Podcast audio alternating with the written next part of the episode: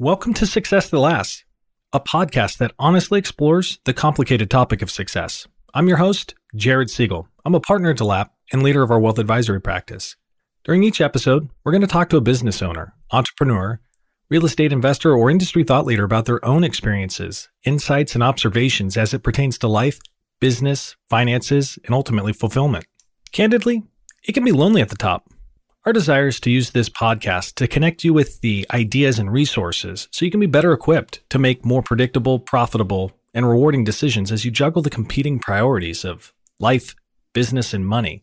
Keep in mind, this is a podcast. It's not meant to be a replacement for your CPA or financial advisor, so be sure to check with the appropriate professionals before implementing any of the ideas.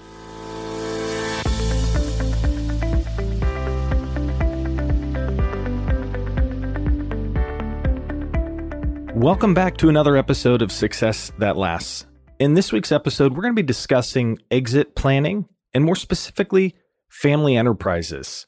Dave DeLapp, a CPA with nearly four decades of experience, in addition to being a certified exit planning advisor, will be jumping in and joining us around the halfway point. So, right out of the gate, let's just start with some simple definitions. Exit planning combines a plan, concept, effort, and process into a clear, simple strategy to build a business that is transferable through strong human, structural, customer, and social capital. The future for you, your family, and your business are all addressed by exit planning through creating value today. Exit planning is way more than a static written document. Exit planning is a strategic business tool used to focus the company on maximizing business value while also integrating the owner's personal and financial objectives with business objectives. Within exit planning, there are five stages of value maturity identification, protection, building, harvesting, and managing. So, today we're going to be talking a bit about harvesting the value. There's a lot of different ways that an owner can exit a business. In broad strokes, there's inside exits and outside exits. Inside exits typically look like intergenerational transfers, management buyouts, sales to existing partners, or employee stock option plans. Some of the more popular outside transactions would include sales to third party, recapitalizations or recaps, once in a while, an initial public offering or an IPO. And then finally, sometimes when you can't find an interested third party, owners are forced to orderly liquidate. In this week's episode, we'll focus our attention on intergenerational transfers. That's a very common strategy within family enterprises. But family enterprises are unique. What makes them so unique? We have family dynamics. There's a powerful context to identity, reputation, and history. Moreover, there's a variety of assets that actually need to be managed and shared within families siblings, cousins, in laws. Family and business naturally collide. Within the context of exit planning within a family enterprise, it's further complicated due to the resistance to change that is often encountered. Family members typically wear so many different hats, and even within the family, there can be disparate visions or goals. There's really need for more specialized governance. Another important question to tackle at the front end of this episode is what is exit readiness? Well, it's a state of facts, not simply a state of mind typically there's two considerations. Is the owner ready? And is the business ready? So when we look at is the business ready, this can be either the owner's perception or prospective buyer's perception. Helping support owner readiness was a major inspiration for this episode in the first place. We want to make sure that you have the tools and resources to get educated on the process of how you could transition your business and equip you to have conversations about transitioning with your loved ones. It's common for an owner transitioning a business within the family intergenerationally to take for granted the complexity of the timing. Transition timing is influenced by three main factors personal timing, business cycle timing, and private capital markets timing. Personal timing is your energy level, your age, your personal involvement in the business, your health, and your passion for the business. For most owners, this is an easier thing to keep a pulse on. However, Business cycle timing introduces a little bit more complexity. It looks at the growth of the business, kind of what growth stage is the business in, kind of historic trends and future prospects. And finally, the third main factor that influences transition timing, particularly within a family, is the strength of the economy and current tax rates. Whether it was the financial crisis back in 2008 or in 2009, or the COVID crash in early 2020, we did see unexpected events in the economy significantly disrupt transition plans. So, to dig a little deeper on this topic of intergenerational business transitions, I've invited my business partner, Dave DeLapp, to join us. Hey, Dave DeLapp, appreciate you joining me in uh, this week's episode, midstream. Yeah, glad to join you, Jared. Hey, we've been doing a ton of meetings together recently. It seems as though succession, transition, and estate planning is on everyone's mind with so much change percolating in Washington, D.C. Mm-hmm. And people want to be prepared for this change that appears probable but this isn't necessarily a new topic for you. You've been doing this sort of work now for nearly four decades, and the vast majority of your work for recent history has been helping clients around succession and business exit planning, and then obviously doing it through the, the lens of integrating wealth objectives and estate efficiency. Lots of different ways to do the exit itself. You and I, you know, work through the certified exit planning advisor designation, that CEPA designation. So it was fun having a, a study buddy mm-hmm. to work through that stuff. But I want to lean into today specifically intergenerational transfer. Again, there's inside transfers and there's outside transfers, but a lot of our clients here in the Northwest are really focused on transitioning within that family. So as you look at the transitions that you've assisted with, you know, what what percentage of them have the the matriarchs and patriarchs of these businesses decided that intergenerational transfer would, would most likely accomplish their objectives? I'd say probably 50%, maybe a little bit higher than that. Probably 75 to 80% of them had the intention of transition to their fam- to their children or grandchildren. Oftentimes they'll get a call out of the blue and the deal is just too good to pass up and they end up transitioning the, the company to an outside buyer. But we work so frequently with family businesses that really almost from the get go, they're already thinking about how are they going to transition that business to their children and grandchildren or, or other family members. So there's pros and cons to every single strategy, but what are some of the pros that you have observed of the intergenerational transfer and what it provides to a business owner? Well, oftentimes one of the keys is just the legacy, the fact that this business is their baby, that they have oftentimes started it from scratch and all the, the hours and blood, sweat, and tears that went into that, the construction and, and building of this business. Now they get that legacy of seeing it continue on into future generations. It's oftentimes much more planned so that we're going to have a maybe a 10 year transition We'll see some where there's a, a good chunk that goes to the children through gift, and then maybe there's a sale of the remainder over a period of time. To have a transition like that, oftentimes the employees, the customers, the vendors, they don't even know that it's there's a transition of ownership, and so it's a lot less disruptive to the business when it's compared with an outright sale. And you know, can be lower cost. You're not paying a, a broker's fee. You know, depends how how the transaction is structured. Yeah, the uh, long list of pros. You know, some of the cons that come to mind would be lack of liquidity. You know, you have illiquid buyers, typically the next generation. It's generally kind of a friendly sales price, which typically means a lower sales price. Mm-hmm. It's sometimes difficult to retain key employees, right? If somebody has aspirations of participating at an owner level in the wealth that they're helping to create, it's difficult to retain key employees if they know that there's new leadership, new ownership coming in. Yeah, there's lots of ways we can augment that. We do a lot of work with stock appreciation rights with change of control features in them. So you can have either bonus programs or kind of golden handcuffs for your key manage, managers so that even though it's transitioning maybe in ownership to a son or daughter, we can still give a lot of opportunity to those key people that aren't family members. Yeah. In the probably the most notable con of intergenerational transfers is the complexity of family dynamics. I think of that model that Harvard Business developed back in 1978. You know, you had these overlapping circles. You had a, a circle labeled family, a circle labeled ownership, and a circle labeled business, kind of representing the various stakeholders in that owner's life and or the business. Mm-hmm. So within that, you have non-owner family employees, you have family employees, you have family owners that are not in the business. And yeah, at the end of the day, you start looking at the complexity of equals not fair, fair is not equal, and uh, the kind of competing priorities of these different stakeholders. At the end of the day, it takes a really strong family to manage the complexity of those relationships, particularly in the midst of a transition where where people's financial interests and identity are so intricately intertwined. Mm-hmm.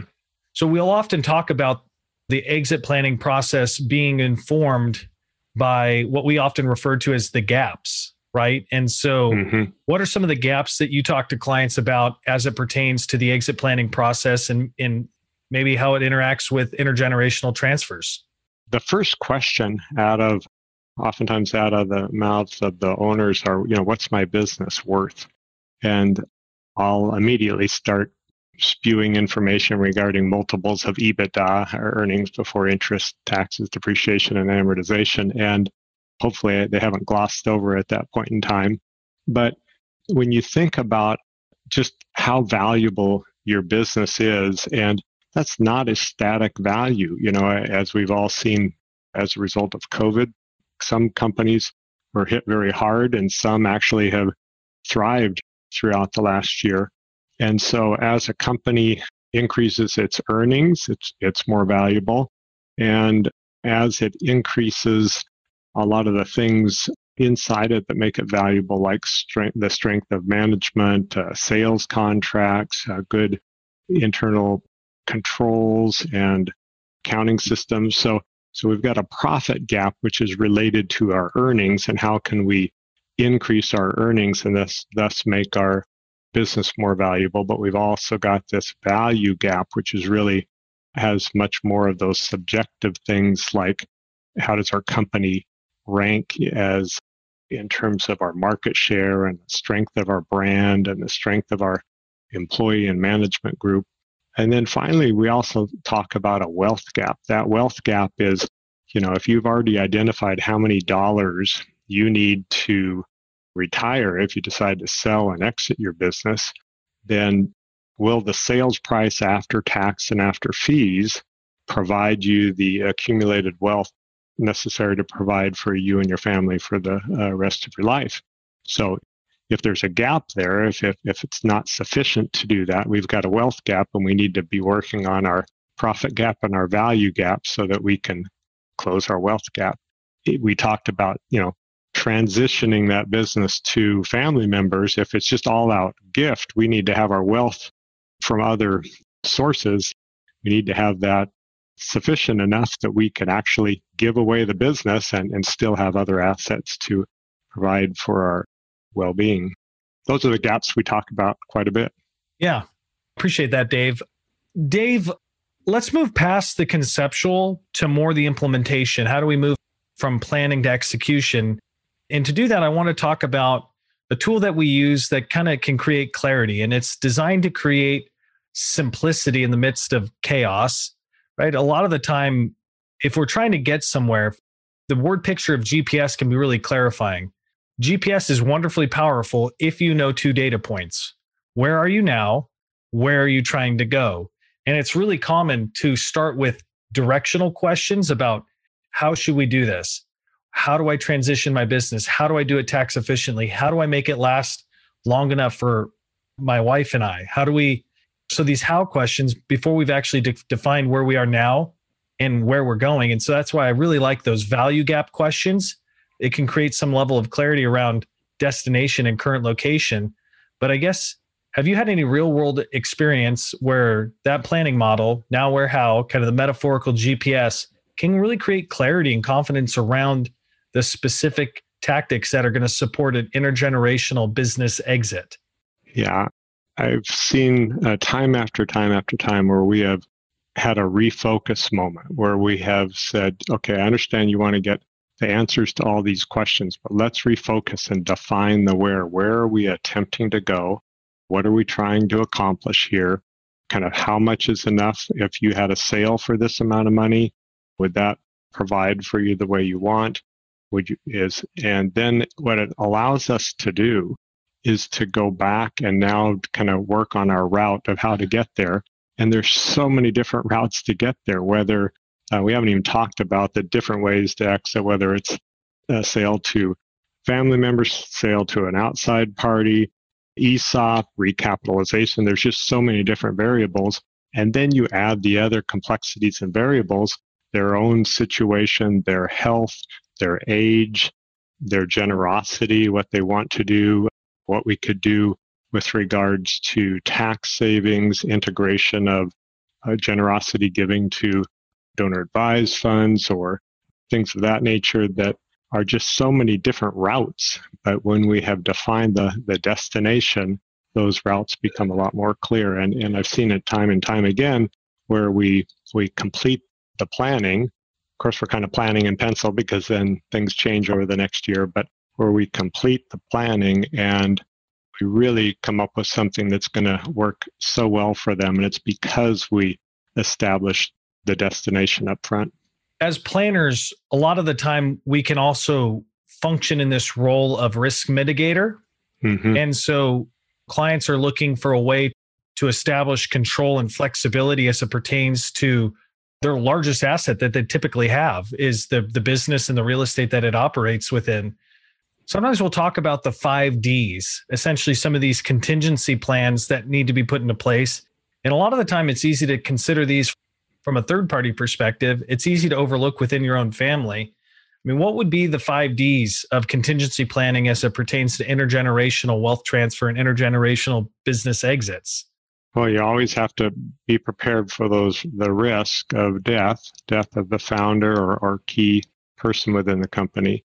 I think uh, one that's often overlooked is disability.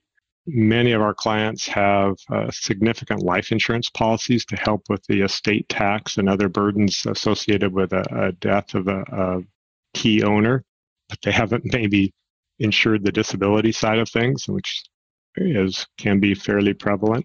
Divorce, where you have a splitting of assets between divorce parties and the significant you know lack of liquidity within most of our family businesses and how that will be handled a disagreement if you if you have multiple families involved in ownership and there's a disagreement amongst the business partners and they need to uh, one needs to buy the other one out.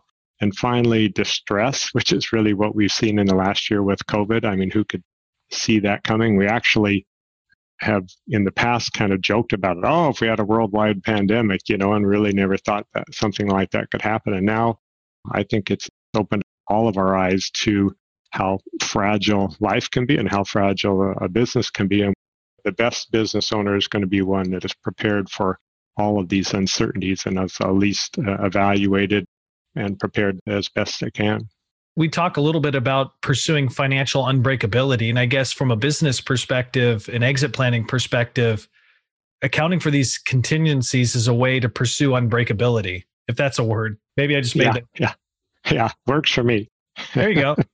So again, to make sure I had these correctly, it's death, disability, divorce, disagreement, and distress would be kind of the five Ds that you'd want to be planning for from a contingency perspective. Mm-hmm. Well, I guess Dave, uh, to keep this one kind of short, punchy, and actionable, when an owner's looking at their exit options, you obviously want to begin with the end in mind. What are the values that have informed specific goals? But I guess where would one start? I mean, you'd you'd have to probably go through your exit options both internally and externally. Is the wealth gap a place to start, you know, in terms of understanding what you actually need to from the business in order for you to accomplish the goals that you have for your family financially? I think it's a, an excellent one to start with. People will be amazed at how much tax comes out of a transaction or where they just have misinformation where they say, Oh, I heard my friend sold for seven times EBITDA, and I know what my EBITDA is, and I can multiply that out. So that's what my business is. Well, what they maybe don't know is it may be seven times EBITDA less long term debt. So if my if I have five million of long term debt and seven times my EBITDA is 21 million, I'm only going to net 16, right, after paying off the debt. But I'm going to have a tax payment in there too. So now you take away the debt, you take away the tax payment, and it's a lot smaller number than maybe they were planning on for retirement. So identifying that wealth gap early, then we can set some goals and objectives. How can we build the profit gap and the value gap? How can we close those and, and actually build the value of the company with a target of how much we're going to want to try and get when that's sold?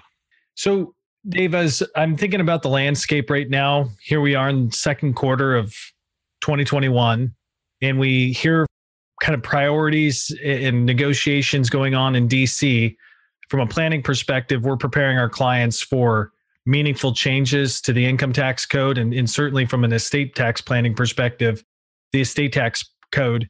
It seems as though those that can create clarity and action here in the in the near term have the opportunity to avoid some significant taxes. So, if I'm pretty committed to an intergenerational business exit, what are some of the things that I could or should be doing right now that might be able to save my family millions of dollars of taxes?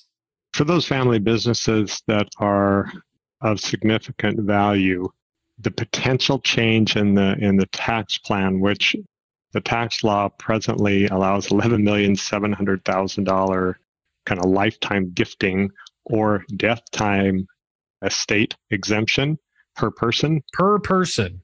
Correct. So we could have a business worth $23 million. We could give it to our child and not have to pay any gift tax. Okay. That's great. But some of the proposals are to reduce that to $3.5 million a person. Okay.